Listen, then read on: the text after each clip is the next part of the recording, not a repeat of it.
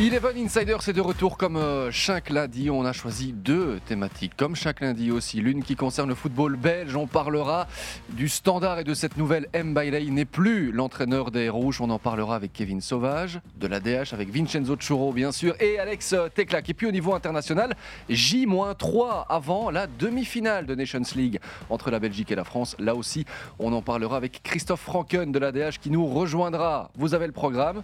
Très bon moment. Et nos insiders du jour, je vous ai déjà donné évidemment leur nom, ils sont là. Salut Kevin. Salut. Kevin Sauvage, euh, actualité très chaude hein, du côté du, standard. On s'ennuie jamais. Hein. On ne s'ennuie jamais. Ça fait combien d'années que vous suivez le club? Ça fait 12 ans. Voilà. Et vous vous êtes jamais ennuyé 30 non, en fait. jamais ennuyé. 12 fois 2, oui, voilà, c'est ça. Vous avez reconnu la voix d'Alex Tecla qui est en forme. Ça va, Alex? Oui, parce que 12 ans standard, ça vaut euh, un peu plus d'années ailleurs. Hein. Vous savez, ça quand même. Tu veux dire qu'il a vieilli, c'est ça? Non, il n'a pas vieilli, mais. qu'il en a vu, quoi. Il en a passé quelques-unes. Vous avez passé un bon week-end. Vous venez avec la banane, ça fait plaisir. Bah, c'est bien. En plus, vous avez vu, je vous ai ramené un petit peu de soleil. Voilà. Mais demain, je suis pas là, il pleut. Vous faites comme vous voulez. Hein. Quand vous avez besoin de quelqu'un, il faut m'inviter si vous voulez du soleil. On va vous donner un contrat, On va faire comme ça, ce sera, ce sera plus simple. Comment va Vincenzo? Ben, En forme aussi. Il n'y avait pas de soleil à Anderlecht hier, hein, sous la flotte. Ah non, là, c'était la bonne drage belge euh, tout au long de l'après-midi. Mais bon, ben voilà, on est habitué. Hein. Oui. Bon, il n'y a pas vraiment une pluie de buts, un but partout dans, dans, ce topper. On allait vous parler du topper, hein. on avait prévu l'émission euh, comme cela aujourd'hui. Et puis ce matin, eh oui, Mbaye, il remercie du standard, on en parle dans quelques instants. On va quand même pas changer les bonnes habitudes. C'est le moment du week-end, c'est votre moment du week-end. J'ai envie de commencer, allez, rien que pour son sourire, par Alex. mais non, mais euh, bien aidé par Vincenzo, j'ai choisi, j'ai choisi pardon, euh, la bourde et l'arrêt de Van Krombrug dans le même match. Parce que voilà, il avait déjà fait ça d'ailleurs la semaine dernière, où il était quand même un petit peu responsable sur un des buts et puis il avait sorti une belle prestation. Et ici, c'est pas seulement une belle prestation, c'est qu'il est déterminant sur, euh, sur l'arrêt qu'il qui fait après, après son erreur. Sans ça, probablement que là, c'était de nouveau un but encaissé. Donc voilà, je tire aussi un peu mon chapeau pour, euh, pour ça. C'est le jeu euh, au pied, de forcer Van Krombrug à jouer au pied qui, qui vous dérange un Je crois qu'il a jamais, bah, même du temps de peine, hein, on l'a connu là-bas, ça n'a jamais été son point fort. Je pense qu'il l'a amélioré peut-être dans l'audace, dans son état d'esprit, pour oser le faire. Dans, voilà. Mais je crois que c'est un gardien quand même d'une génération pas l'ancienne génération, mais pas non plus la nouvelle génération avec, voilà, avec lesquels on est très à l'aise avec ses pieds. Et je pense tout simplement que lui, parfois, euh, a envie souvent, je pense, de dégager peut-être un peu plus souvent les ballons. Voilà, parce qu'il est efficace et, et, je comprends tout à fait sa, sa réaction. Bon, le moment de Vincenzo, est-ce que tu as été aidé par Alex euh, du coup pour Non, non mais, ça arrive très rarement hein, dans l'autre sens, mais bon voilà. Euh, j'ai choisi Eupen, Eupen parce que voilà, ils sont en, en tête de la D1, c'est un club dont très peu de personnes parlent hein, euh, finalement, et pourtant il y a tellement de choses à dire. Euh, sincèrement, un coach qui arrive avec une vraie philosophie là, euh, Stéphane Kramer, exactement, avec un style un peu particulier. Ça c'est vrai aussi. voilà, mais je sais pas, il a une bonne tête. Et puis je voulais revenir sur, sur le but d'Eris à la 93e minute de jeu. Il, nous sort une, une, reprise de volée magnifique, hein, techniquement parlant. franchement, elle, est superbe. Et voilà. Ils étaient à 10. Ils étaient à 10. La manière dont ils ont réalisé ça, il y a des, ils ont des vrais, des vrais bons joueurs de foot. Hein.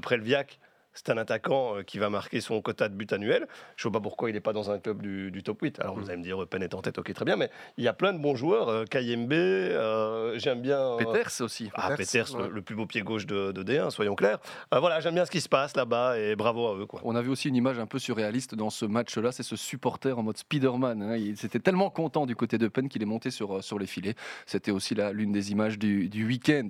Kevin, est-ce que vous allez nous parler du standard dans votre moment du week-end bah, Du moins de ses supporters. Euh, les images qu'on a vues euh, vendredi dernier à, Malines étaient quand même incroyables. Des supporters qui montent sur le terrain à la mi-temps pour aller, euh, j'allais dire haranguer, mais c'est bien pire que ça. Hein. Le terme n'est pas, pas bien choisi, les, les, joueurs. Mais avant ça, il y a eu bah, cette interruption je vais dire plus ludique entre guillemets, avec les balles de tennis lancées sur, sur le terrain. C'est un moyen de protestation comme un autre, peut-être un peu plus pacifique évidemment que des fumigènes. On ne va pas les cautionner non plus. Mais ça m'a rappelé un, choc wallon, Charleroi Standard en 2011. 29e journée de, championnat, le Standard mène 0-2. Charleroi est englué dans les bas-fonds du classement et, les supporters Carolo ont fait de même. là, c'était des milliers de balles de tennis. Il avait fallu attendre très longtemps avant que le match reprenne. Il y a un message derrière ça? Il y a un message de ras-le-bol, clairement. Euh, les supporters en ont marre, euh, en ont marre au Standard. Euh, peut-être qu'on les prenne un peu pour des pour des idiots. Ils ont l'impression qu'on leur passe de la pommade et que finalement, bah, l'histoire repasse les plats à chaque fois. On en est là encore aujourd'hui. On, se parle trois jours plus tard, deux jours plus tard, et on doit encore tout recommencer au standard. Donc c'est vraiment un ras-le-bol euh, exprimé par les supporters. Et je vous avoue que c'est la première fois que je vois des leaders euh, de, groupes d'animation monter sur le terrain. Euh, et aller prendre des joueurs par le, par le col. On va en parler puisqu'on a le résumé aussi de, cette soirée catastrophique, de cette soirée cauchemardesque pour le, pour le standard. Il y a eu des balles de tennis, il y a eu une réaction aussi de la direction, on en parlera aussi puisqu'Mbailey, je vous le rappelle, a été remercié. Avant cela, le résumé de ce Malin standard. Il y avait Marc et Alex aux commentaires. Ça sort ou pas? Non, il n'y a pas de hors-jeu. Baudard qui sort, la première possibilité peut-être. Et le premier but déjà Le premier but, ça n'a pas traîné. Trois minutes. Ah non, Baudard Dommage. Il n'était pas bien donné ce penalty. Ça part. Oh, l'extérieur, il est beau Et le troisième, trop facile. C'est trop facile, Sandy Walsh, mais cet extérieur du pied là, scène surréaliste, scène surréaliste, mesdames et messieurs, des supporters qui sont, qui sont montés, là, qui viennent. On peut comprendre leur frustration, mais, mais pourquoi est-ce qu'on ne les sort pas du, du terrain? Chacun a le droit de s'exprimer, mais chacun aussi a le droit de rester à sa place. Il y a des devoirs et des droits. Le devoir des supporters est de supporter et de rester dans les tribunes. Ils n'ont pas leur place sur le terrain. Et je peux vous assurer que, alors qu'on entendait Éric Deflante qui parlait du seul sentiment que peuvent avoir les joueurs et les supporters à l'heure actuelle, c'est la honte, qu'à ce moment-là, il y avait presque des prises de main. On en est presque venu aux mains entre certains supporters qui montraient leur maillot en disant Qu'est-ce que tu portes là? C'est ce maillot du standard, tu n'es pas digne de le montrer. C'est différemment. Ouais, c'est but But pour le standard sur une phase arrêtée. Il y a beaucoup de questions, je ne sais pas où sont les réponses et je ne sais pas si quelqu'un sait où elles se trouvent. Et est-ce que vous savez où se trouvent les problèmes? Il y en a évidemment plusieurs, on va en parler, mais j'aimerais avoir votre réaction. On a entendu celle de Kevin qui n'avait aussi jamais vu ça avec notamment les balles de tennis, même si ça vous avait rappelé des, des souvenirs. Vous vous êtes dit quoi quand vous avez vu ces supporters au milieu du terrain. On a failli en venir aux mains à un moment donné. Bah en fait, euh, pour être honnête, Marc et moi, on n'a pas tout de suite euh, compris ce qui se passait. On n'a pas tout de suite vu ça, parce que ça s'est fait de manière assez furtive finalement. Ils n'étaient pas trop nombreux hein, à, réussir à, monter sur le terrain. Et donc, euh, c'est vraiment quelques, quelques instants plus tard qu'on s'est rendu compte que c'était des supporters du, du, du, Standard, le réalisateur aussi s'attardant évidemment sur la scène qui était effectivement. Mais vous aviez déjà vu ça ou pas? Euh, je me suis déjà, j'ai déjà été attendu par les supporters avec euh, des clubs, ouais. Pas en plein match, pas à la euh, non, attendu au stade. Voilà, ça c'est déjà arrivé. C'est pas arrivé souvent, mais ça m'est arrivé. en plein match comme ça, non. J'ai vu un envahissement de terrain à l'Antwerp à l'époque. Ils étaient encore avant leur retour, hein, bien avant, à l'époque de Patrick Gautz, etc. Les donc ça, c'est qui, qui, sont montés sur le terrain, oui, ça oui, mais ça comme ça, non, j'avais jamais vu ça. ce qu'il faut savoir, c'est que normalement, ils auraient pu être plus à monter sur la pelouse. Euh, s'il n'y avait pas eu d'échange entre euh, le fameux agent de liaison du, standard et la direction du standard, c'est pas quatre supporters qui montent sur la pelouse. 700. Voilà. Donc, euh, parce que là, il y avait un vrai mouvement de protestation qui était en train de se créer depuis plusieurs semaines. Et, le début de match, le premier quart d'heure, ça a été la, goutte, la goutte de trop. Et heureusement, heureusement finalement qu'il y en avait quatre, sinon la situation aurait pu être dramatique. Et alors, forcément, on ne cautionne pas le comportement de ces supporters hein, qui vont euh, euh, agripper, euh, aller prendre par le, par le cou, par la nuque certains joueurs. Enfin, voilà, ils ont un message à faire passer, mais le faire passer de cette manière-là, je suis pas trop d'accord. On a entendu aussi dans les interviews d'après-match, d'une certaine manière, qu'Mbailey pouvait peut-être on va pas dire comprendre, mais que les joueurs ont eu besoin de ça. Alors, on en vient au niveau de jeu qui a été proposé. Kevin, le niveau de jeu du standard. Certains parlent aujourd'hui de sabotage est-ce qu'il faut aller jusque-là ou pas, votre avis? On en parlait tout à l'heure avant, l'émission. Je crois que sabotage, oui, c'est un peu fort comme mot. Mais clairement, on a vu des joueurs qui n'étaient plus derrière, euh, leur T1. Euh, ça se voit pour moi hein, dans, le body language, dans, dans la volonté qu'il n'y a plus chez certains joueurs qui avaient auparavant. Euh, on voit clairement qu'il y, a une cassure, qu'il y a une brisure quand vous prenez trois buts en, 19 minutes. Et qu'est-ce qui, a fait, qui a fait que ça a cassé à un moment donné avec Mbailey et son vestiaire? Ça, ce sera une question à lui poser aussi, euh, qui sera le premier à, se défendre, mais peut-être on peut parler d'une communication parfois un peu maladroite de la part du, coach avec, avec ses joueurs. Il a voulu mm, faire aussi des choix, poser des choix forts avec certains joueurs, et puis peut-être le fait de changer souvent son idée, son fusil d'épaule, bah, ça ne met pas en, confiance des jeunes joueurs aussi qui ont besoin de repères. Je crois qu'il n'y avait pas beaucoup de repères dans, cette équipe, puis clairement des joueurs qui n'étaient pas à niveau, qui ne prenaient pas non plus leurs responsabilités. On parle de Mbailey, il n'est absolument pas le seul responsable dans cette équipe. Je crois que tout le monde est à pointer du doigt. De haut en bas de la pyramide, il y, a, des responsables partout. Alex, je vous ai vu un peu tiquer à un moment donné euh, quand on parlait de, sabotage. Pour vous, les joueurs étaient encore derrière Mbailey ou pas? Ben, Je disais à Kevin, il faudrait vraiment aller relever les, stats de course. Euh, courir, ils ont couru, je l'ai dit en première mi-temps, ils couraient mal. Mais tout le monde peut courir sur Non, non, mais il courait mal. Mais je veux dire, quand vous, quand, quand vous utilisez le mot sabotage, ça veut vraiment dire j'en ai rien à. Passez-moi l'expression, j'en ai rien à foutre et euh, je ne joue pas. Je ne joue pas du tout. Ici, il y avait probablement des courses à Libye, des joueurs qui, qui, qui voilà, qui, qui n'étaient certainement pas suffisamment motivés. Mais moi, j'ai connu des situations comme ça. Alors, euh, Kevin me disait, c'est une autre génération. J'ai connu des situations dans lesquelles l'entraîneur qui était en place nous plaisait pas. On sentait qu'il arrivait au bout. Jamais on s'est comporté de la sorte, ne serait-ce que par ego. Moi, j'aurais jamais osé monter sur un terrain de foot en me disant je vais saboter mon coach, je vais pas courir. Pourquoi? Parce que moi, j'ai les ridicules.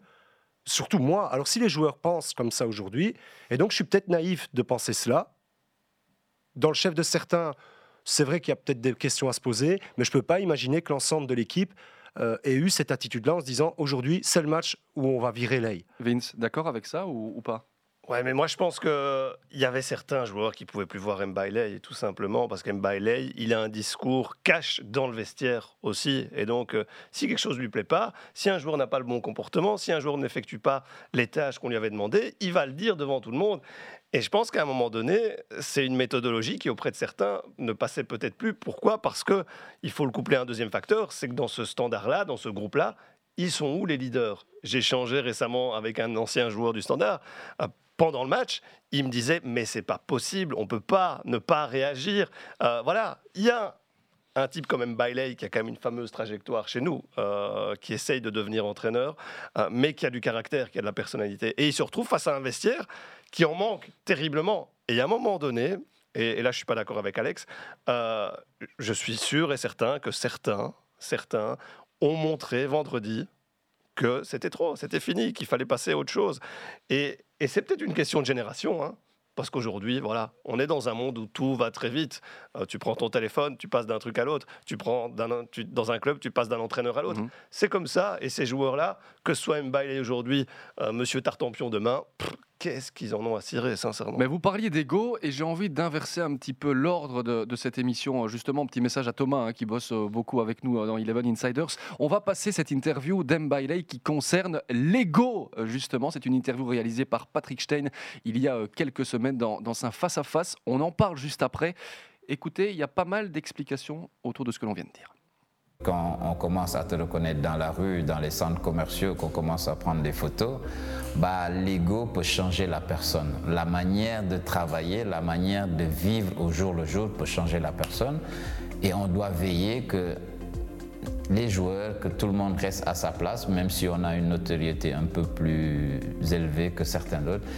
Et ça, c'est la, bagarre de tout un entraîneur. Et c'est ce que je disais tantôt. On est, on est presque plus des entraîneurs de foot, on est des, managers. Le comportement de la personne en face est très important. Si tu veux que je te respecte ou si je veux que tu me respectes, je dois te le donner. Cette réciprocité, j'y tiens. Vincenzo, vous en parliez euh, tout à l'heure, justement, mmh. d'avoir un discours clair. Euh, le comportement du, du, vestiaire, ça a pu faire en sorte qu'ils perdent certains joueurs. On parle des, plus jeunes. Ils donnent des exemples qui sont, euh, qui sont concrets. Certains ont pris de gros coups si on lit entre les lignes. Oui, clairement, mais au standard, c'est pas un mal qui vient d'arriver. Au standard, le vestiaire a, pris un pouvoir incommensurable depuis 5, 10 ans, euh, peut-être plus ces dernières années. Combien d'entraîneurs ont, ont, été mis de côté par l'attitude, moi j'en reviens à ça Alex, l'attitude de certains joueurs. On, a donné trop d'importance au, vestiaire. Alors celui du standard aujourd'hui, c'est peut-être le, plus euh, calme, le plus euh, euh, bisounours de ces dernières années. je rejoins Vincenzo, il n'y a pas de leader, il n'y a, pas de, mentalité, de grinta. Ce que Mbaye incarne clairement et voulait incarner dans son groupe, il voulait donner ça à son groupe, c'est pas passé du tout. Euh, donc il y a une grosse remise en question à avoir aussi au niveau du, noyau, où, les joueurs ont, parfois beaucoup trop d'importance dans, bah, dans la situation finale du club aujourd'hui. Et qui est responsable de ça, justement, dans, dans les clubs? Parce que euh, Kevin nous le dit, ça fait plusieurs années que ça dure. Est-ce que ça va changer déjà? Mon avis, c'est qu'il faut, il faut au standard une structure claire Bruno Venanzi, il est le président depuis 2015. Il a déjà essayé plein de choses. Hein. On ne va pas revenir sur l'épisode de Van Beuten, hein, notamment, et euh, le duo qui formait, l'arrivée de Michel Prodhomme, dont on attendait monts et merveilles. Et on peut également faire le, bilan de cela. Le nombre d'entraîneurs consommés depuis 2015 10. 10. Ce sera le dixième le prochain. Imaginez, c'est quand même assez hallucinant. Euh, alors, euh, on sait qu'il y a des problèmes financiers qui viennent s'ajouter à ça, mais si on démarre pas d'une structure claire de la direction au staff technique et ensuite avec les joueurs, ça n'ira jamais. Ils vont pas recommencer tous les six mois, tous les neuf mois. Euh, c'est pas possible. Il faut de la stabilité et la stabilité, pour moi, elle passe par la structure. Celui qui prend les décisions, c'est le président. Donc voilà, à un moment donné, il a aussi un rôle et il a euh, quelque chose à, dire, à faire, à mettre en place. Il faut que ça soit clair désormais. Le standard, ne peut pas bâtir ou rebâtir tous les six mois. Ben, moi, je prends souvent l'exemple de, de, Bruges avec Manhart et Verhaeg, dans une moindre mesure celui de Gand même s'il a aussi eu des oppositions, je sais, entre le vestiaire et la direction à un moment donné, euh, sont des gens qui sont là en place depuis, depuis de nombreuses années, un peu comme l'est comme maintenant euh, Venanzi, hein, parce que ça fait quelques années qu'il est là. Et euh, l'interview d'Embaile à la fin, qui, je pense a été mal interprétée, moi c'est ce que je disais ce matin. La fin du match oui, il n'a pas, il a pas euh, attaqué Venanzi en disant qu'il fallait quelqu'un qui fasse peur hein, et qu'il en avait marre de jouer les méchants. C'est pas lui qui l'a attaqué. Il a voulu dire qu'il manquait quelqu'un à ses côtés, en plus de Bruno Venanzi, qui ne sera jamais une personne comme cela d'ailleurs. Euh, donc, je suppose un directeur sportif, c'est ça, à ça qu'il faisait référence, en tout cas une autre personne qui puisse incarner cette crainte. Je veux dire, parce que pas de la peur, parce que de la peur, avec la peur, on n'obtient rien, mais une crainte. Et vous savez quoi, Alex? Vous parlez de cette interview, ça tombe bien, on l'a, comme ça, ça permettra à tout le monde de bien se remettre les idées en place. Voici l'interview d'Embailey après match. C'est malheureux d'avoir besoin de supporters qui rentrent sur le terrain, qui foutent le bordel un peu, et qu'on voit une autre équipe différente. Qu'est-ce que tu leur as dit à la mi-temps? Ici, ce n'était plus question de, parler football. Ça ne sert à rien.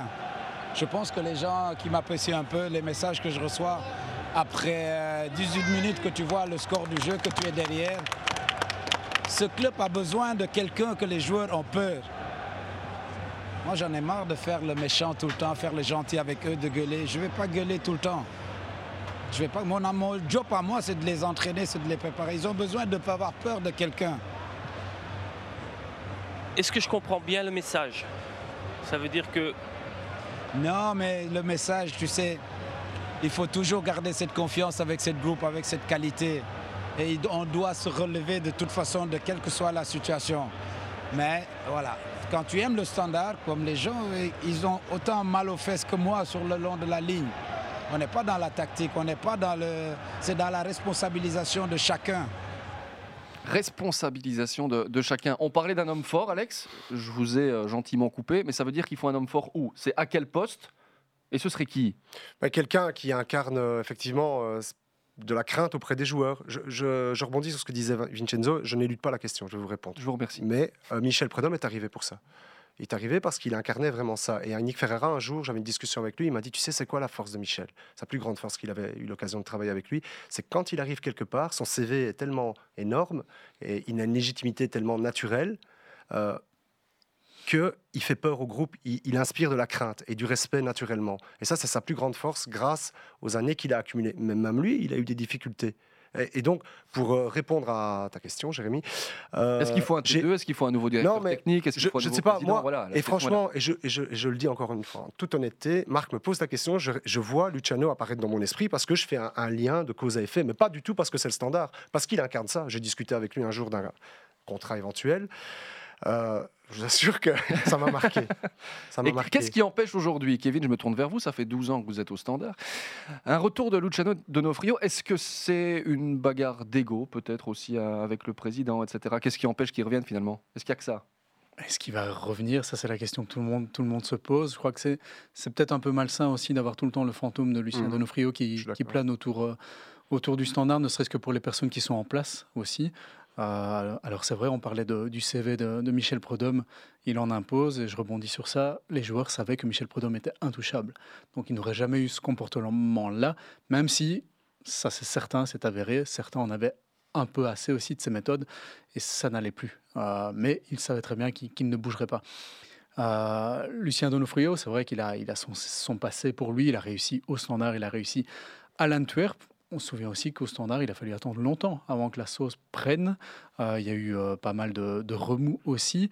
Donc, moi, je suis pas tout à fait friand du, de reprendre les anciennes casseroles hein, pour refaire de la, même soupe, je vais dire ça comme ça. Mais ici, euh, est-ce qu'il va revenir? Je n'ai pas le sentiment pour le moment, clairement. C'est vrai qu'on en parle beaucoup, mais euh, lui ne sort jamais du, bois. Euh, il, faut, il faut aussi venir avec des investisseurs. On sait que Lucien Donofrio ne va pas venir investir au standard lui-même. Ça, il ne le fera pas, il ne l'a jamais fait.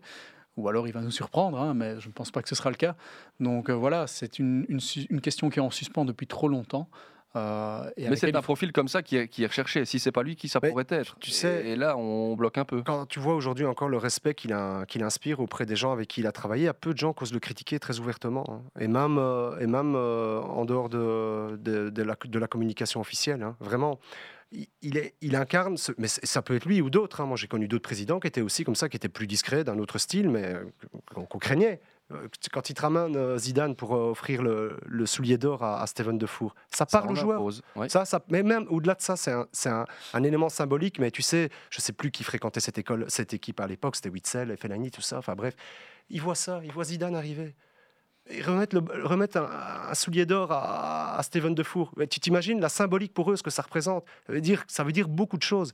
Et en cela, malheureusement, c'est très artificiel, c'est très superficiel, mais tu l'évoquais tout à l'heure et je te rejoins à 100%, c'est qu'aujourd'hui, c'est ça. Ça, ça fonctionne bien. Voilà. Les réseaux sociaux, la vitesse avec laquelle on diffuse des informations, s'afficher sur Instagram, patati, patata, c'est connerie tout ça, hein. on est bien d'accord. Hein. Et il ferait mieux parfois, effectivement, de penser à d'autres choses. Mais c'est comme ça que ça fonctionne, malheureusement. Vincenzo Mais Moi, je pense qu'il faut quelqu'un de charismatique, d'une part, ça c'est clair. Hein. Ça, renvoie forcément à Luciano Frio. Quelqu'un qui connaît son métier aussi, son travail. Euh, un directeur sportif euh, qui a un réseau, qui. Euh, connaît la réalité du terrain, la réalité du club, la réalité financière du standard. Euh, voilà. Et, puis un directeur sportif qui euh, a envie de travailler avec un coach qui est un lien. c'est un secret de Polichinelle. Niquez, c'était biaisé dès le départ. Donc mmh. comment veux-tu que ça fonctionne entre un T1 et un directeur sportif pour reconstruire un noyau, reconstruire une équipe compétitive. Ça pouvait pas fonctionner à la base. pareil avant, hein, Michel Prudhomme, Olivier Renard, ça passait pas du tout non plus. Donc on en revient toujours à la même chose au standard, des problèmes de... Daniel aussi, hein, je pense. Voilà, Daniel aussi, des problèmes au niveau relation, relationnel, et, et, c'est le sportif qui en, qui en pâtit. Le standard est 12e aujourd'hui, en grande partie avec, à cause de problèmes comme ceux-là. Hein. Problèmes structurels, on y revient. Mais non, parce que je, tu évoquais l'Antwerp, euh, euh, Vincenzo ou Kevin, mais euh, les résultats qu'il a fait très vite, c'est quand même assez incroyable de faire ça avec son réseau de joueurs. Il a, il a construit une équipe, il, il gagne la Coupe de Belgique, tout le monde se dit ce jour-là, c'est pas possible, ils vont pas la gagner avec l'écho. il a construit une équipe en quelques semaines, et puis Europa League, Coupe de Belgique, tu es là, tu joues les playoffs 1. Mais qui est capable. Enfin, il faut, faut, déjà un sacré réseau pour être capable de faire ça en si peu de temps. On a vraiment, on a, en fait, on n'a jamais laissé la chance à, à Mbailey. Et je suis aussi là pour ça. Rappeler que le début de son mandat en tant qu'entraîneur, il avait commencé, vous vous en souvenez, avec quatre victoires. Mhm. Voilà. Après, on sait que ça s'est un petit peu dégradé. Est-ce qu'on lui a laissé le, temps? Est-ce que c'était biaisé Ceci dit, moi, moi j'en ai parlé dans ma chronique ce matin. Je trouve que euh, c'était pas un affront d'accepter d'aller entraîner en U21. Je sais qu'on lui a proposé, c'était pas un affront. Parce que selon moi, et je le dis en toute modestie, si tu me dis demain, tu dois aller entraîner le standard, même avec l'expérience que j'ai acquise dans des différents milieux, je te dis non, je suis pas capable, je saurais pas. Il y a tellement de, points que tu maîtrises pas, surtout dans un club qui est malheureusement bancal actuellement financièrement, que cette expérience des U21 n'est pas à négliger. Et j'ai pris l'exemple de Philippe Clément, il y en a d'autres, il y en a plein d'autres. J'ai pris celui-là parce qu'il est le plus éloquent et sa trajectoire est assez incroyable. Il a tout fait. Il a été analyste, il a entraîné, il a fait de l'entraînement spécifique à Bruges, il a entraîné les U21. Il a fait de l'analyse vidéo, comme je le disais. À Weston Beveren, c'est lui, quand il y est allé, qui s'est senti prêt après un, gros écolage avec Michel Prudhomme. Mais c'est lui qui est allé euh, faire lui-même. Tu te rappelles, nous l'avait expliqué, euh, la, recherche des joueurs. C'est lui qui l'a fait lui-même, le recrutement. Euh, et ensuite, ben oui, voilà, il a eu les résultats qui ont suivi. Il a appris à travailler en autonomie aussi. Et je pense que ça, c'est un apprentissage qu'Embaye je le dis très gentiment à son égard, il aurait, ça, aurait pu être intéressant pour lui. Je, pense que la volonté d'Embaï, c'était de continuer comme adjoint de Michel Prudhomme. Euh, voilà, lui, euh, on le parachute à un moment donné, enfin, ou en tout cas, on lui propose de revenir en tant que T1. Difficile de refuser. On l'a dit, c'est un dommage collatéral du départ de Michel Prudhomme. C'est clair, il s'y attendait pas non plus. à ça, le but était encore d'être écolé une année pour après reprendre le, flambeau. Après, on ne peut pas en vouloir à Mbailey de se dire à ce moment-là, moi je me sens prêt à entraîner, à devenir T1. Je pense aussi qu'il n'était peut-être pas prêt pour ce standard-là, avec ses problèmes, les problèmes qu'il rencontre. Euh, passer par la case du 21 aurait été peut-être une, une, bonne solution, mais lui, à ce moment-là, dit non, je suis prêt pour, pour un poste de T1. Il refuse, il attend son heure, et d'ailleurs, les dirigeants, quand ils se sont séparés, ils ne se sont pas dit adieu, ils se sont dit à plus tard, et six mois après, il était, il était de retour au, au standard, mais dans une situation tellement compliquée, on parlait du 12 sur 12, on parle souvent de, choc euh, psychologique, euh, même si ça ne se passait pas mal avec Montagnier. À l'inverse, ici, et là c'est le gros, euh, la grosse différence. Est-ce qu'il, pourrait y avoir un choc psychologique?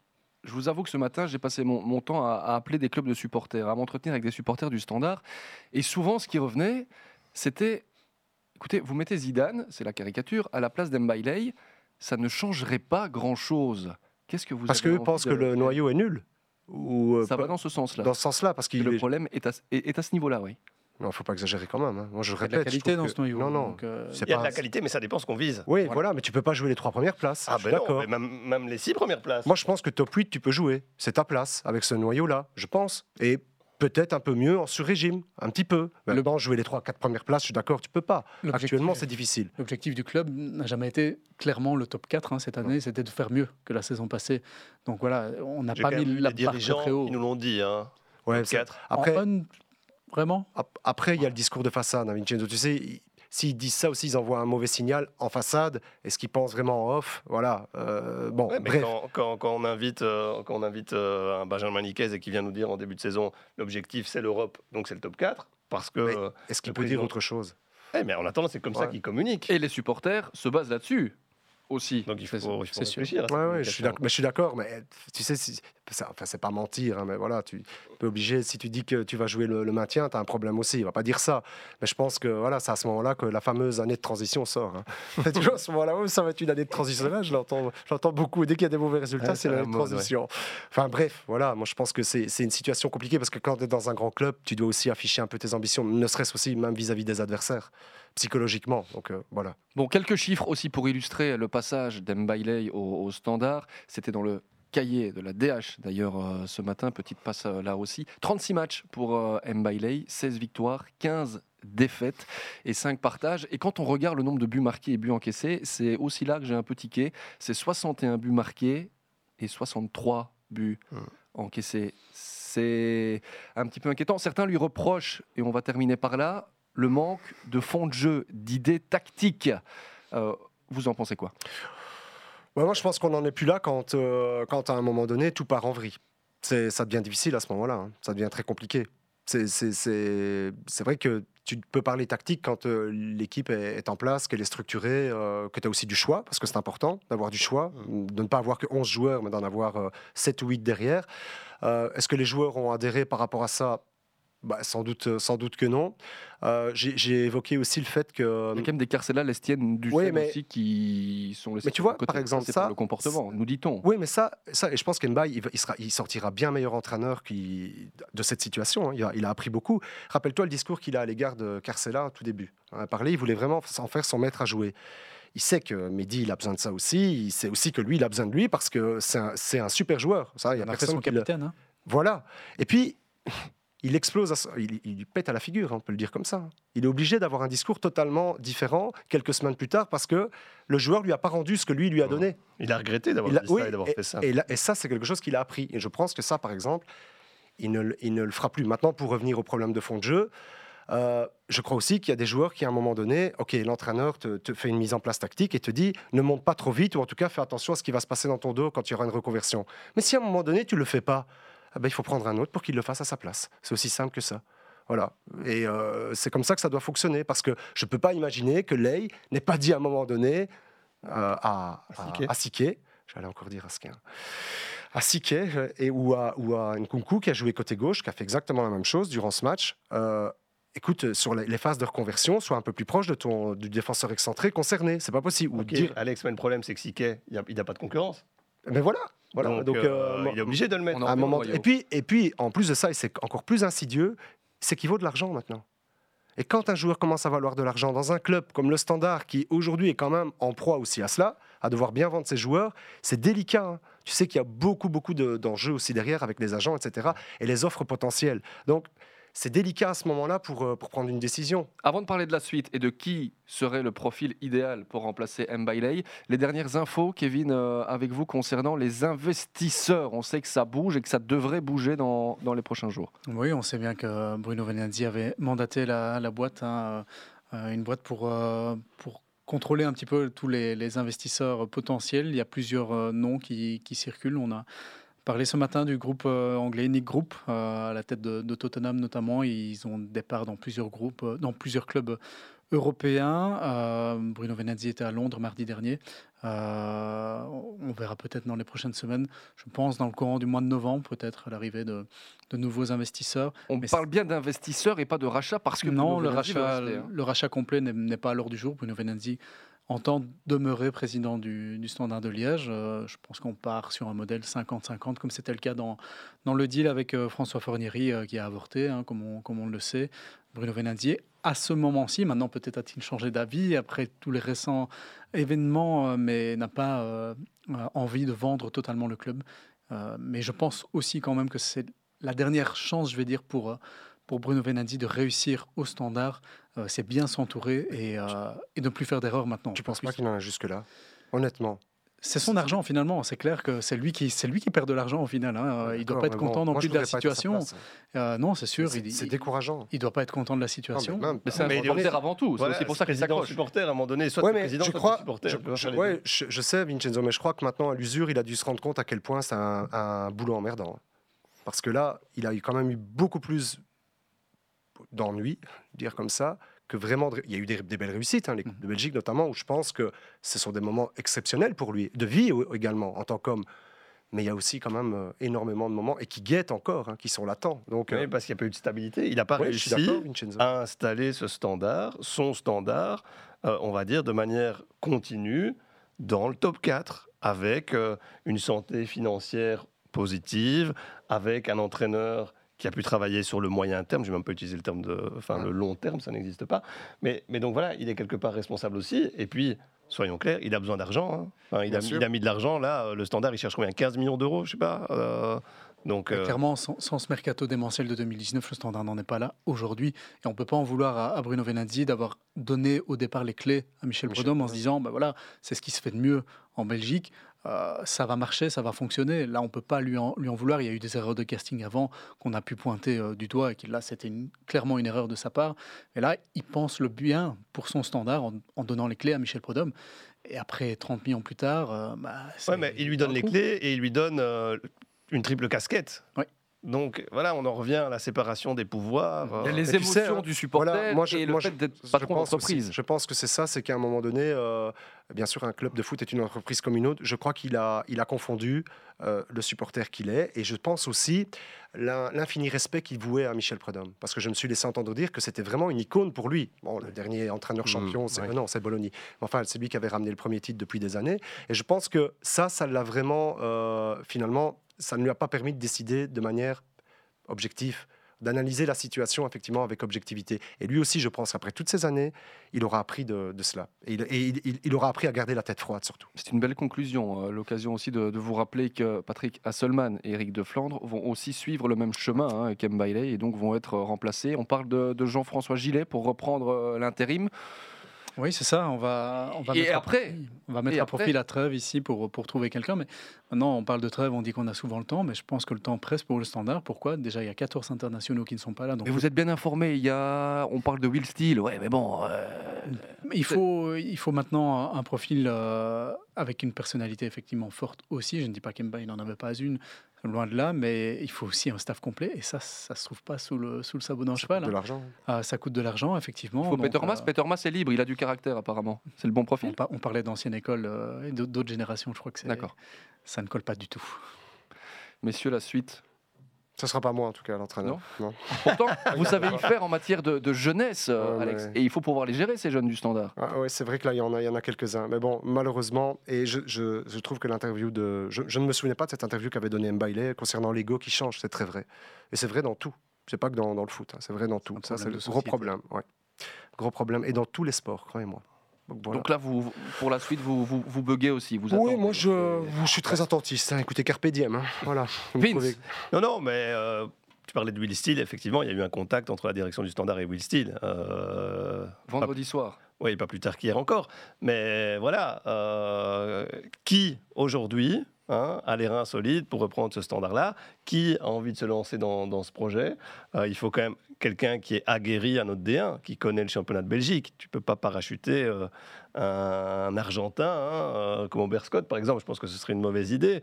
tu dois avoir quelqu'un qui connaît le D, la D1, qui veut bien travailler dans ces conditions-là. À quel prix? Parce qu'il n'y a rien à faire. On a évoqué les finances, ben, il faut le payer, mais combien veulent-ils mettre aussi euh, Avec une obligation de résultat, parce que si tu vires ton coach, c'est que tu n'es pas satisfait du bilan comptable, c'est qu'à un moment donné, les résultats doivent suivre. Euh, c'est presque la perle rare là, que, le standard recherche. Hein. Donc, euh, je sais pas, honnêtement, il n'y a personne qui me vient en tête. J'ai souvent entendu Marc Wilmots. Mais tu sais, hein, juste une, une, dernière chose, je trouve que là, on parle de la manière comme si c'était le coach qui devait aujourd'hui aider le standard c'est pas comme ça que ça doit fonctionner. C'est le standard qui, en accueillant le coach, va devoir l'aider. Je, je, mmh. je, reviens sur ton idée première. Et quand tu auras ça, à ce moment-là, ça pourra marcher. Mais c'est pas aujourd'hui le coach qui, tout à coup, comme euh, Harry Potter, va, venir faire des miracles au standard. C'est pas comme ça que ça doit fonctionner. C'est dans le sens inverse. Le mot de la fin pour euh, Kevin Sauvage. Ouais, c'est vrai qu'on pourrait avoir peut-être les deux frères Steele euh, dans les deux clubs wallons. On n'en est pas encore là. Le mot de la fin, Kevin. Bah, c'est vrai que, comme je disais, le, temps presse et, et ce club euh, et ses supporters aussi méritent mieux que, ce qui se passe pour le, pour le moment au, standard. Euh, on parlait du, niveau de jeu euh, face à Malines. Moi, ça fait 12 ans que je suis le, standard. J'avais rarement vu un match comme ça, à part peut-être ceux qui s'en souviennent et qui étaient sur place, molle de standard en 2015.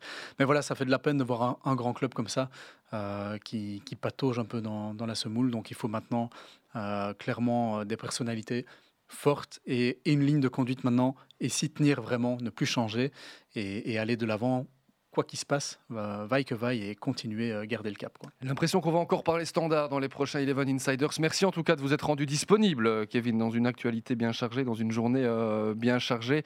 Vous allez euh, switcher les positions avec l'un de vos collègues, puisque Christophe Franken va nous rejoindre pour parler euh, de la Belgique, Belgique-France. Alex, vous nous quittez aussi, oui. paraît-il? Oui, Ça y est, changement. On vous remercie d'être passé déjà. Agenda chargé. Agenda, chargé. J'ai rendez-vous avec les dirigeants du standard d'ailleurs. D'accord. on, on, vous laisse. Bonne négociation. Maxime Brigand va nous rejoindre joindre euh, aussi pour évoquer euh, l'équipe de France, puisque oui, J-3 avant la finale Belgique-France, on en parle tout de suite.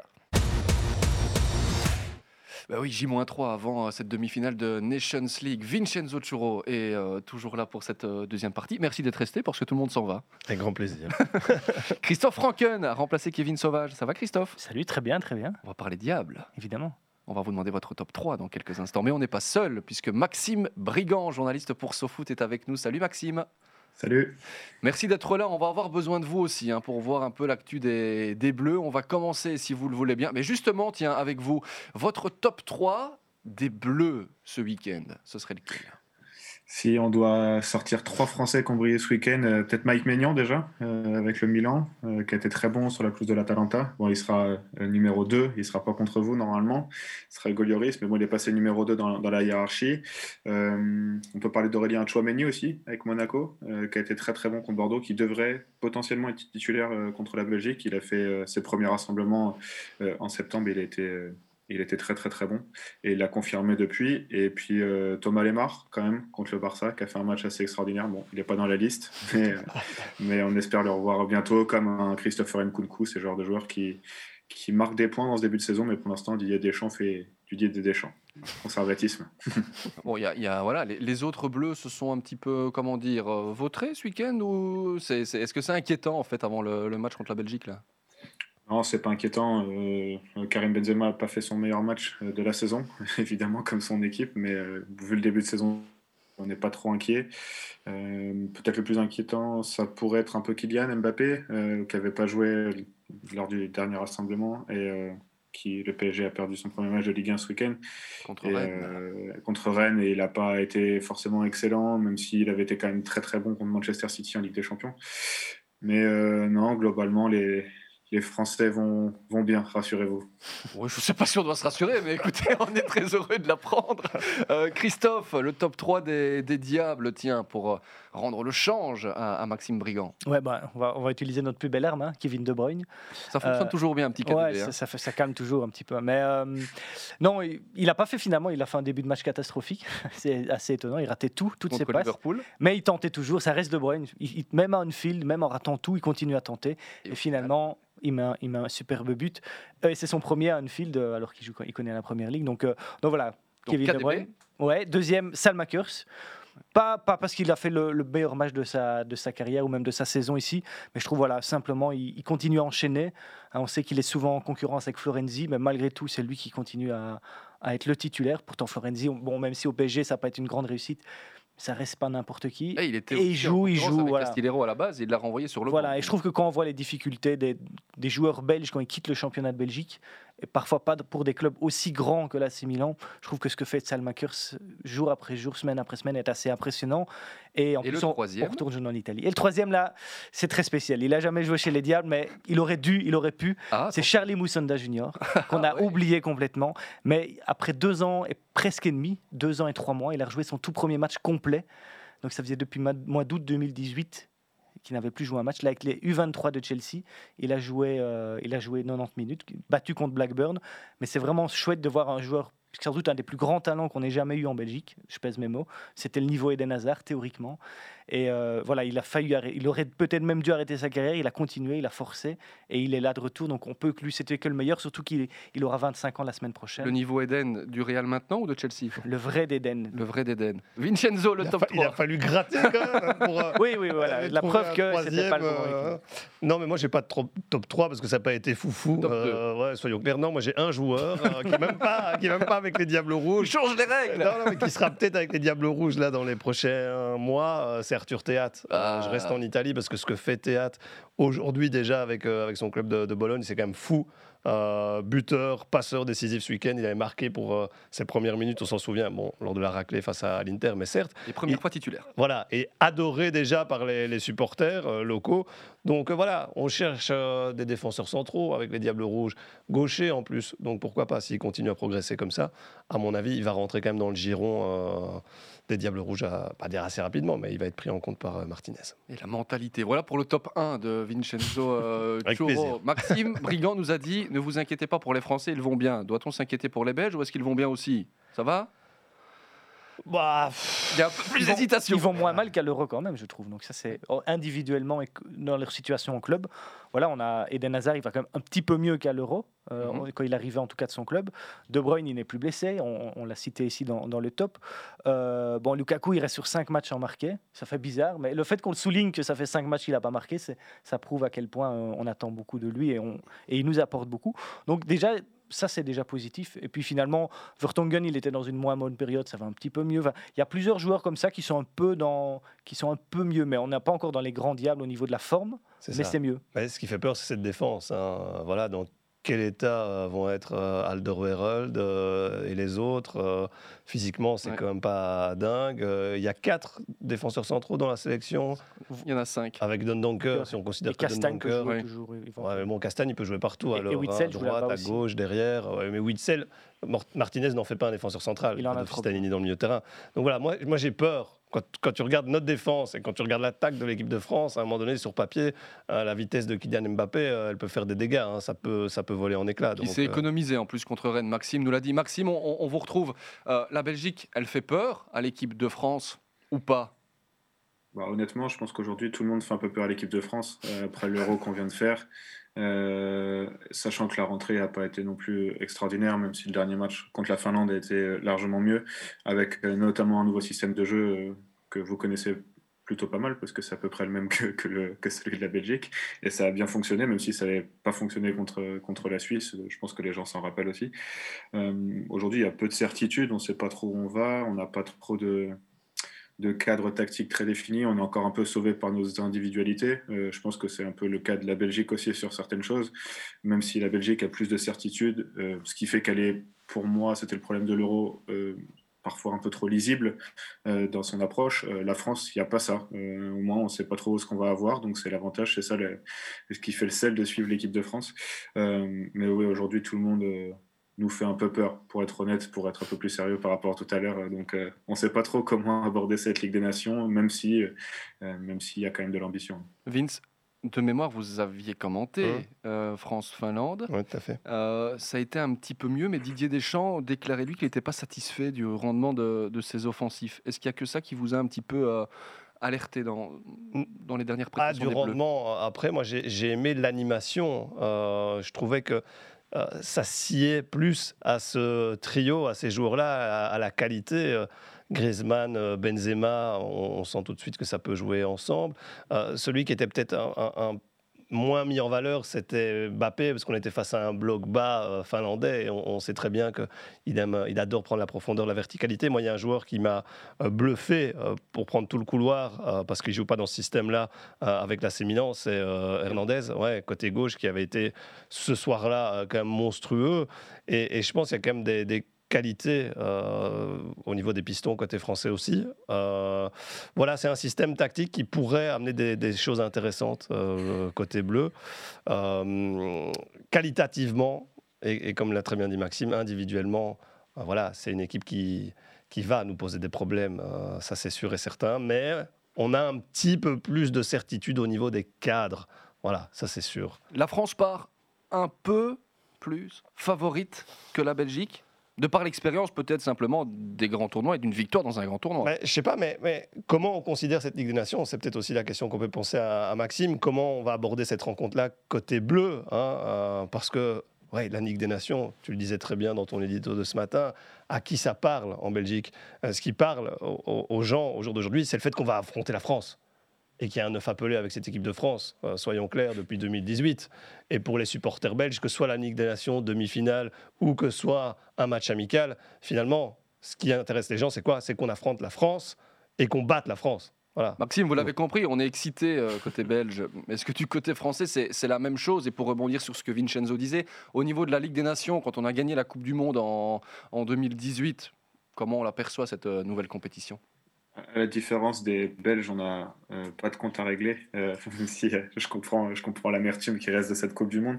non, en fait, côté français, ce qui est, c'est abordé comme un, comme un titre à jouer, en fait, c'est, assez particulier, alors que il n'y a pas une réelle excitation du public pour cette compétition, mais en tout cas, quand Didier Deschamps en parle, c'est pour la gagner, et surtout quand Benzema en parle, et il en parlait récemment dans l'équipe, c'est que lui, il revient en équipe de France pour gagner il se dit que bah, ça, c'est le premier titre à gagner et que c'est euh, surtout l'occasion, via ce titre-là, d'effacer la contre-performance de l'euro.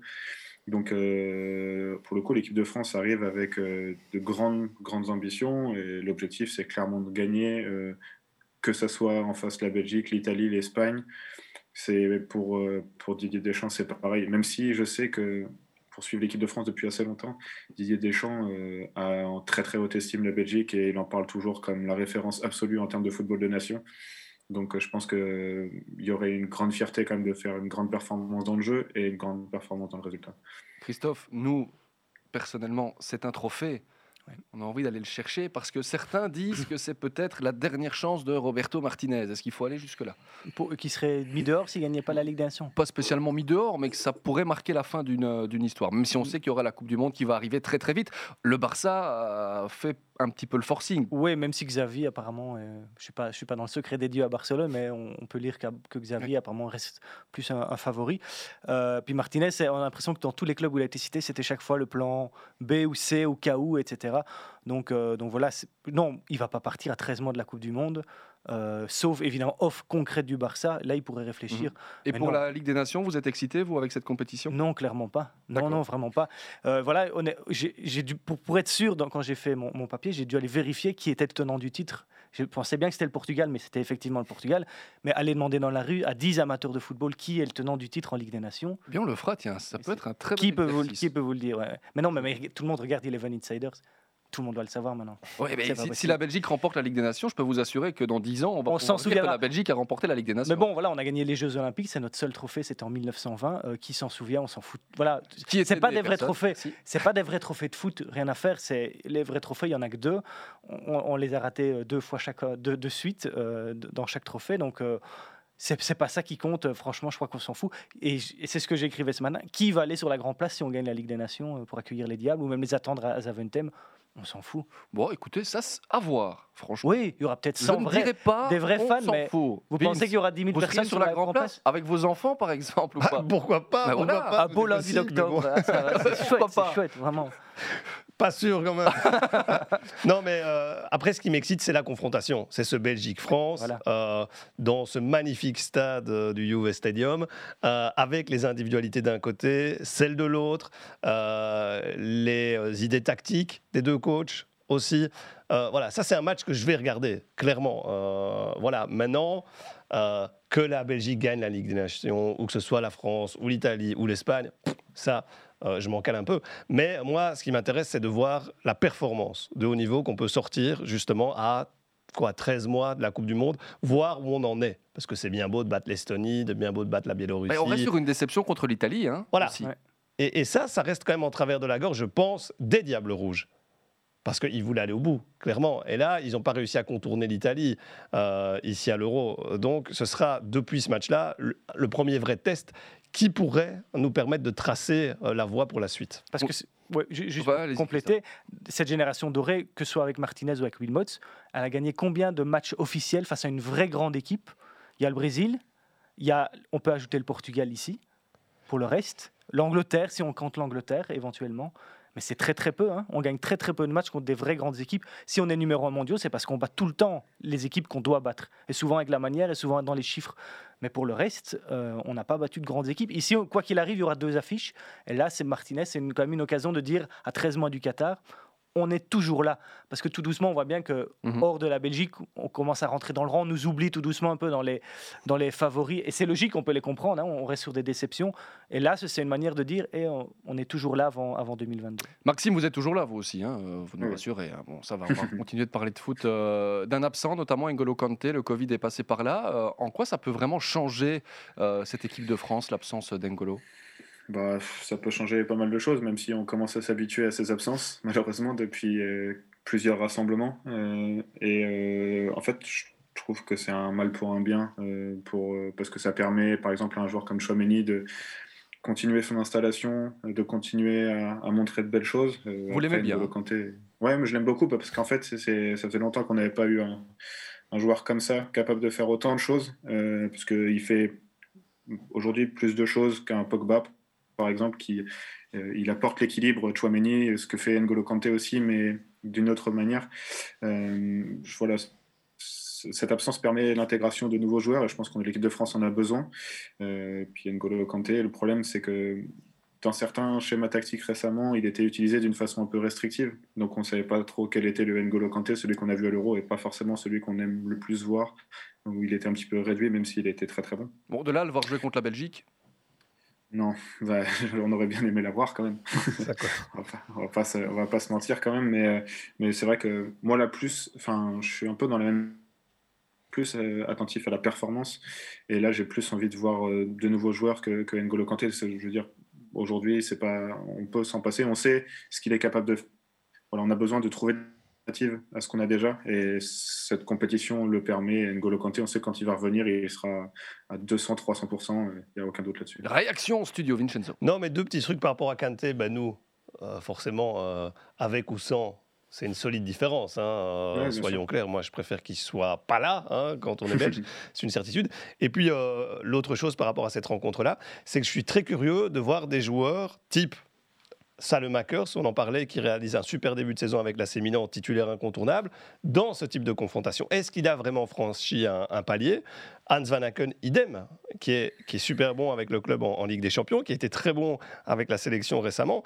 Est-ce qu'il a réellement franchi un, palier? Moi, c'est par rapport à ça que j'ai hâte de voir cette, euh, cette confrontation. On parlera de vos 11 pour euh, terminer cette émission, mais est-ce que Roberto Martinez, pour reswitcher sur la Belgique, va changer ses idées Est-ce qu'il va oser dans un match si important Maître Van Aken, qui a été bon dans les dernières confrontations? Maxime le soulignait que, Deschamps parlait souvent de mettait en exemple euh, la sélection belge au niveau international. C'est parce que tout simplement la Belgique c'est un club, c'est le FC Diable. Martinez il a toujours dit, il fonctionne vraiment comme dans un club avec des statuts. Et on, connaît la hiérarchie. Van Aken, il est monté dans la hiérarchie grâce à, ses prestations, mais ça reste un réserviste euh, quand, tout le monde est là. Et là, tout le monde est là pratiquement, en tout cas au poste, poste où, Van Aken peut jouer. Donc pour moi, il ne va pas changer, il ne faut pas s'attendre à des révolutions. Euh, c'est pour ça qu'il n'a pas fait des, tentatives aussi, peut-être théâtre déjà, etc.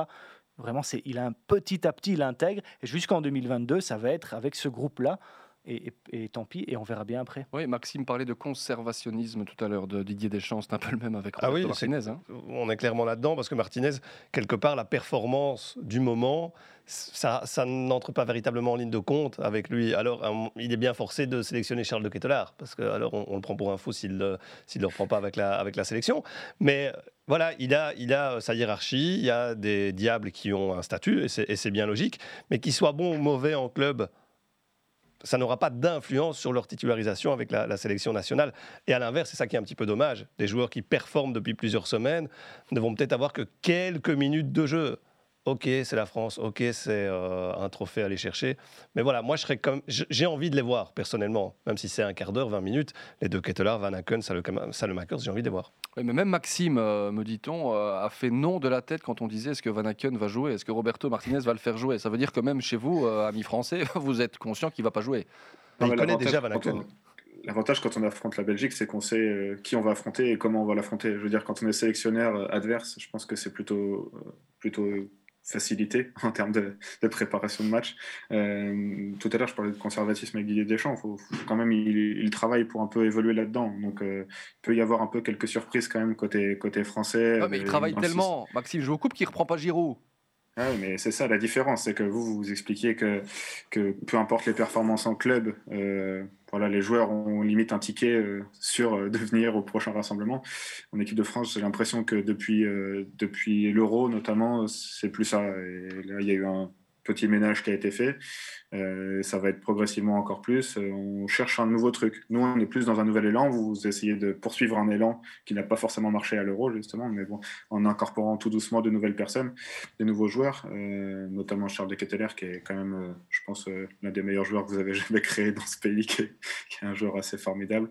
Et, et, nous aussi, on aimerait bien voir contre l'équipe de France. Mais voilà, c'est deux dynamiques quand même un petit peu différentes, je pense dans les donations. Et donc, Vincenzo, vous vous rapprochez un petit peu de, l'évolution de pensée de Didier Deschamps. En fait, vous avez aussi, vous le disiez, envie de voir euh, oui, plus, mais, euh, plus ces jeunes. Mais c'est pas illogique parce que voilà, euh, nous, on a combien de trentenaires dans la sélection, combien de, de gars qui euh, pour qui, en tout cas, le Qatar pourrait être le, terminus de leur aventure avec, avec les Diables. Euh, donc, quelque part, il faut maintenant, et je pense que Martinez l'a fait, mais il le fait vraiment de manière hyper ponctuelle, hein, hyper parcimonieuse même, j'ai envie de dire, avec sa sélection. Donc voilà, il faudra être patient et tout doucement, mais on sent que on va passer le relais, hein, cette génération-là, cette fameuse génération dorée. Euh, tout doucement, elle va passer le relais à, les deux Kettelard, à les Vorskaren, Doku et, autres talents qu'on a. Et Tillemans, qui est le seul de la finalement nouvelle génération à être vraiment déjà imposé dans le groupe de l'ancienne génération. C'est le seul qui a réussi, c'est Tillemans. Donc, euh, donc voilà, pour le reste, effectivement, comme dit Vince, il faudra attendre. Mais on disait, euh, Maxime disait, mais c'est vrai, Martinez se reste dans son plan qui n'a pas fonctionné à l'Euro ni à la Coupe du Monde.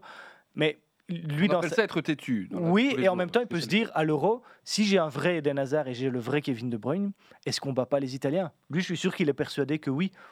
À juste, à juste titre ou, non, je ne sais pas. Mais on ne le saura d'ailleurs jamais.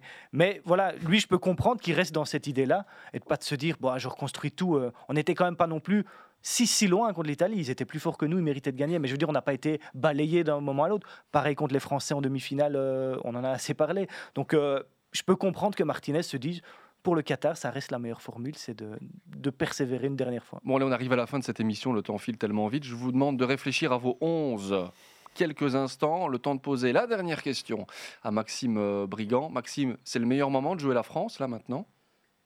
Euh, C'est pas le pire.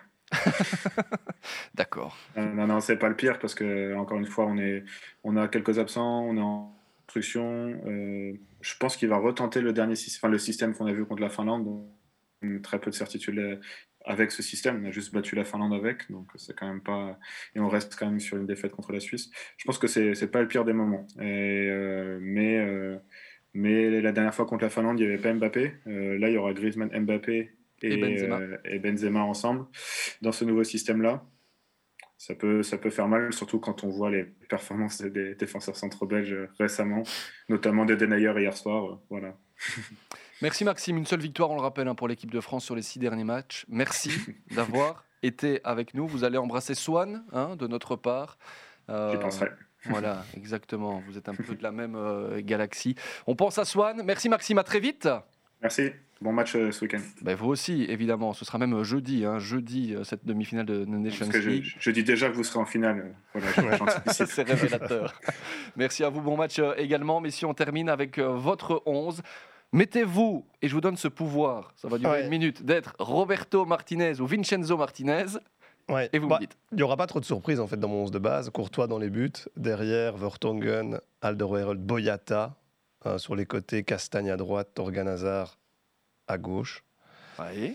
euh, Witzel Tielemans, Hazard, De Bruyne et Lukaku.